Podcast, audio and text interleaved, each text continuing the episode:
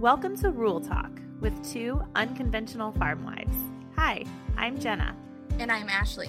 We will be having real and honest conversations about navigating our way through motherhood, farming, and finding our own role in our rural life and everything in between.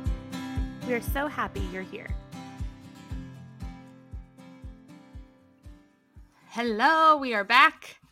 We're back. We, Jenna had on her stories last night about how, oh my goodness, last week we were going to record and my morning just kind of went haywire. And then Monday night, I was getting ready. I was like, oh shoot, the time. And then I looked, I texted Jenna. She's like, my phone acted up. And so that didn't work out. And then I was at golf and she's like sending me a link. And I'm like, I, no, Wednesday night, not tonight. she's like, oh, we're hot messes. We are hot, hot mess. We don't know what day of the week it is. Nope. It's fine. It's the end of sure summer. don't. We are at that point where we're just surviving through summer. Yeah. But we're here. We made it. Yes. I think I said in my stories that I was like not happy about the boys going back to school because I'll totally miss them. But like getting in a routine is going to be so nice again because uh we are so out of whack right now. It's crazy. I agree. I'm not looking forward to school starting and having a routine, but I'm looking forward to a routine. If Yeah. that makes any sense. Yeah, because summer hits and a routine goes completely out the window. Right. um, for us. So, yeah. All right. okay. So I think we're just going to catch up just really quickly and then we are going to chat about some fun farm facts that we found. Um, I thought it was really fun to kind of see some of these facts and learn a little bit more about it. But uh, you also said in your stories last night, like your kids are going back to school already next week, and it is August 2nd today. Yeah. So we go back the 8th. Um, there are already some schools in our area that actually went back last week. I was just telling Ashley before we hopped on here that uh, we kind of run on what they call a balanced calendar. So longer breaks like through the year, spring break, fall break, Christmas break are a little bit longer than your norm, but um, we get out like the week before Memorial Day, but we go back like like beginning of August. So it's kind of I don't know double edged sword. Like it's not. I don't love it, but I don't hate it either. So Right. Yeah. Yeah. And my kids don't start school until the 29th. So we have a few more weeks to go. so literally right before Labor Day, and then they're off. Like right. So we Okay. go for like four weeks or four days, excuse me, and then Labor Day weekend, and then they have four days again, and then they kind of get into the full. well, that kind of eases them into it, I guess. It does, which is nice. Um, our school is doing like construction, so they got out a week earlier, and they're starting a week later this summer, and they'll do the same thing next summer to finish the construction stuff. Um, so that's been really nice to kind of have a little bit longer of a summer, but I'm Yeah. like I said, I'm so my ready. kids will be my kids will be going two days. So we start on Tuesday.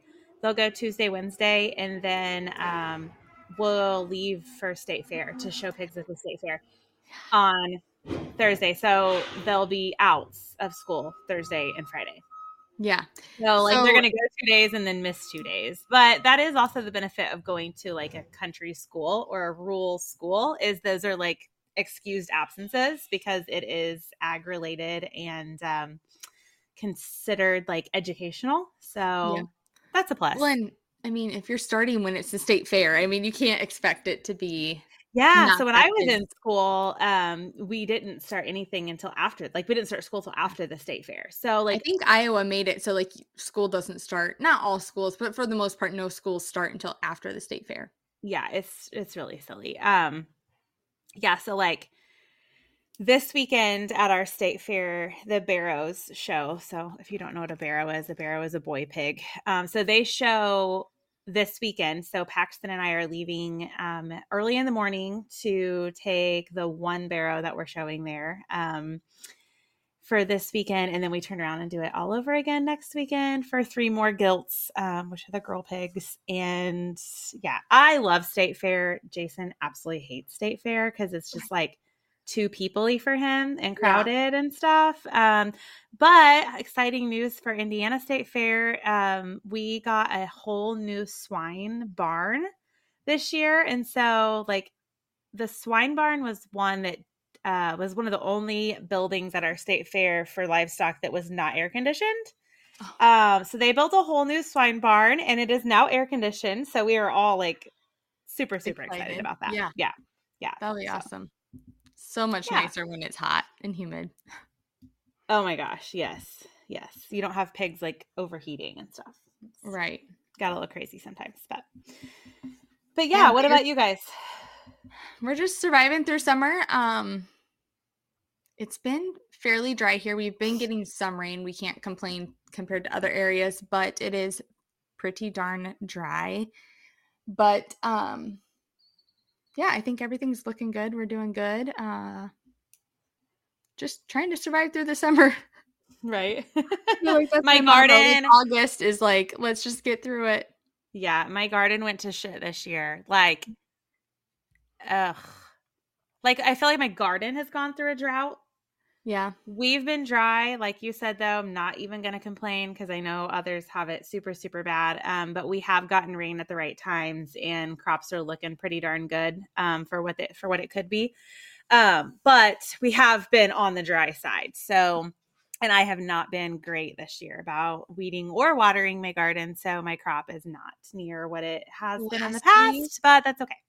Last week it was so hot, and I was so diligent about getting out like at night or even in the morning or whatever I could do to water the garden really well because it was so stinking hot.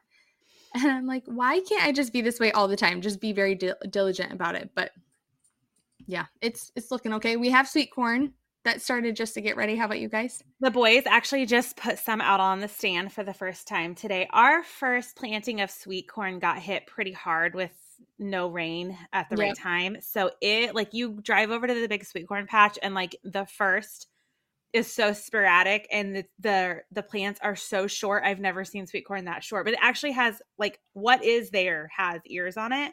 Mhm. Um, but I have people contacting me right and left, like you know, repeat customers that are they know it's that time of year and they're like ready for it. And usually we have like a crap ton at that 1st one, and I'm like, guys, I'm sorry, like it just where you're gonna have to wait for the second picking because this one, I mean, we have enough for like people to come get like a dozen here or there but not like the 20 30 40 dozen that they want to start freezing and stuff Freezing, so that's gonna have to wait till second picking and then it shouldn't be long but um people are chomping at the bit for it so I know. we've eaten it Yeah. we've eaten it a few times for you know for our dinner and it's just as good as it was last year. Like the quality is not there but It's just the plants got the plants hit got hit on, hard. yeah.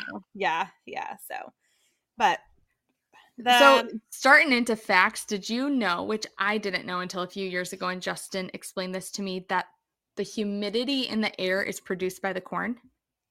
Or is created by the corn or something like that. I don't have this written down. This is just off the top of my head. No, but that makes a lot of sense because I mean, think about just walking into a cornfield and how like you can almost not breathe. Like if you're in, you know, Yeah. Well, and it that's why it gets more humid like in July and August is because I don't someone will qu- say something, but like I think it's something like it produces humidity or moisture and so it makes the air more humid. Well, with the amount of corn that Iowa uh, that the Midwest has, I mean, Mhm. that does make sense. Yeah. That it's I not. should look at the statistic or what Yeah. the actual fact on it, but there is something related to the humidity in the air in the corn. The corn Wow, is doing something to create the humidity. I wonder if it also then creates like has any um like fog. Oh, right. You know what I mean? Yeah. You, I know, you don't can know. look out because I mean, what I would think fog is also moisture Mm-hmm. and humidity. So I wonder if that's like why we get a lot of fog. Right. Yeah. Maybe we'll have to look it up and talk about it. Something to look into. Yeah. Yeah. Another right. while we're while we're talking about corn facts, and you probably knew this one, but it's something that I think it's something I don't even have written down. But when Jason told me years ago, I still find it fascinating that for every kernel of corn, there is a silk. Yeah. So the silk that you see on coming out the top of the corn um, is how many kernels that corn, that ear of corn. Kernel, right? Yeah. Yes, the silk produces a kernel, and the silk is how it pollinates that Yeah. kernel. So if there's any kind of disruption in that pollination, um, and the pollen comes from the tassel that falls down, hits the silk, and then the silk is how I understand it anyway. Um, develops the kernel. But if you f- open one up and it's like all cattywampus and the kernels are not in perfect rows and whatnot, something apparently happened in the pollination. I actually did not know that until literally maybe a year or two ago. And somebody on Instagram, a farm wife or something, like opened it up and described it very early on where you could see the silks coming out like yeah. where the kernel was. I was like, Kylie and Jordan Epperson just did something like that, where Did like they? he he like picked an, yeah he picked like an early ear of corn, which they were showing how because they're in such a drought where they're at in Mhm. Missouri that um the some of their stuff didn't even tassel right. So, because I think they might have got a windstorm or something as well that snapped the plant off. So the ear had started to develop. This could be wrong, but I'm pretty sure she was saying the ear started to develop and he picked an ear, but because the the plant did not tassel and pollinate those silks, that the silks were still like connected and he un he chucked it and like held it and those those silks were still all just like connected to every single kernel that they were attached to. It was I'm gonna have to. Look it was that up pretty cool. You'll have to look it up. It's one of her um I'm pretty sure she did a reel out of it. Yeah, I'll have to check that out. So check I'm that out. It's really cool. Mary Pat Sass was in Iowa, I don't know, a week or two ago, and she even made the comment that like, and I've noticed it, and I don't, I don't know a whole lot, but I was even noticing like the fields were very um uneven in their tassel, tasseling Yeah. or whatever. So she's like, they're not pollinating at the same time, whatever. So that can affect things. And she had noticed that quite a bit, and it was probably due to drought. She's like, it's not just one or two fields; it was like kind of wide range about it. So Mhm. I was like, yeah, I have seen that too, but I didn't think anything of it. But Yeah, didn't know the reason behind it. Yeah, but it's it's crazy when you look at some fields and you're like, ooh, that does not look great. And Justin's like, they were probably missing some kind of fertilizer or mineral or something Mhm. this year. And with it being so dry, it's affecting the stalks and the corn too. Yeah. So Yeah, so Jason is spraying right now. He's spraying fungicide, okay. um, which always just like, which a lot of people put fungicide on with a helicopter or an airplane. Yep. We've done that. We've done that in the past too. Um, but he just recently got a new sprayer that sits up high enough um, to where he can spray tasseled corn. Oh, So okay. I haven't got to ride with him yet in the sprayer doing that, but like I kind of want to because I just think it would be really cool to be like on top of that tall corn and like it's so tall. it's so tall. I'm like, oh my gosh, isn't that crazy? But he gets frustrated because he can't run as fast as he Oh. would normally run in the Right. sprayer. So um, it does take a little bit longer. So we've been having long nights around here, but Yeah. we're about half done. So Good. hopefully, yeah, yeah. Okay. What what other facts do you have? Us that was that one's on corn, but Well, so kind of going off of um I think it was last week I saw a reel or TikTok something that someone shared and basically the lady was saying like I just bought this bag of grapes and it was $10 like I shared it on my stories and she's like 10 whole dollars. And a guy cuts in and he's like I'll bet you or I'll tell you who's not getting that whole $10 he goes the farmer that grew those grapes. And he was like I can't speak for grapes, but as a blueberry farmer, grower, I don't know what they call themselves. Um, he goes for every dollar for a three dollar pint or whatever the size of the thing is at the store. He goes, we're only getting, I don't even remember what he said. It was like eight cents or twenty five cents or so, I don't know, something like that. Some crazy, ridiculous small amount. And so the fact I have is, um, I gotta find it. After input costs, farmers and ranchers only receive eight cents out of every dollar. Yeah. Which have you also terrible. heard the one um and i think it's actually an audio on instagram where it says like farmers are the only ones that pay retail for like their Mhm. supplies and something else and but sell at wholesale Yeah. Prices like Mhm. and it's so true like when you said i have to listen i've had to listen to it like a couple times and i'm like holy crap that's true like that's so true and but still the products that thing. they grow and they sell like they still have to purchase at full price. at the store yeah Yeah, it's not like Yeah. they get some kind because of we don't produce the final product we're Right. producing yeah exactly crazy All right, do you have one? Um yeah so so mine is there are 2 million us farms roughly 3 million people work for the country's over 2 million farms and nearly all of these farms are family run um and you said you kind of had one of this kind of the same facts and Yeah. it, what was the percentage you found Uh, ninety-eight percent are family operated. So 98% of those 2 million farms are family operated. So like I was saying, that in case you don't know that that is all farms. That is not just crop farms. That is ranches, that is livestock, um that is apples, oranges, blueberries, cranberries, it's everything.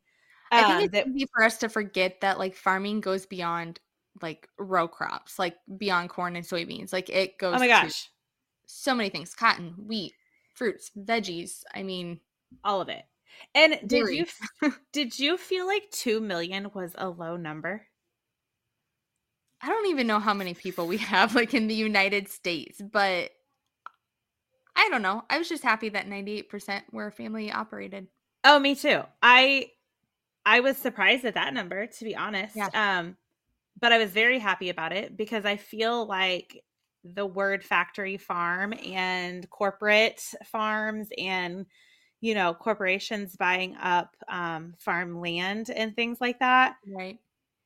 Um, and I get I guess I don't really know if it says family run. So that would mean that the farms are family run. I wonder I would be anxious to see Like the actual As- ground. The land itself, Yes. how much of it is family farm owned Owned. Yeah. versus corporate owned and Mhm. and farmed by the family. So if you don't know what we're talking about, um for instance, we farm quite a bit of land. However, we only own a certain percentage of that land.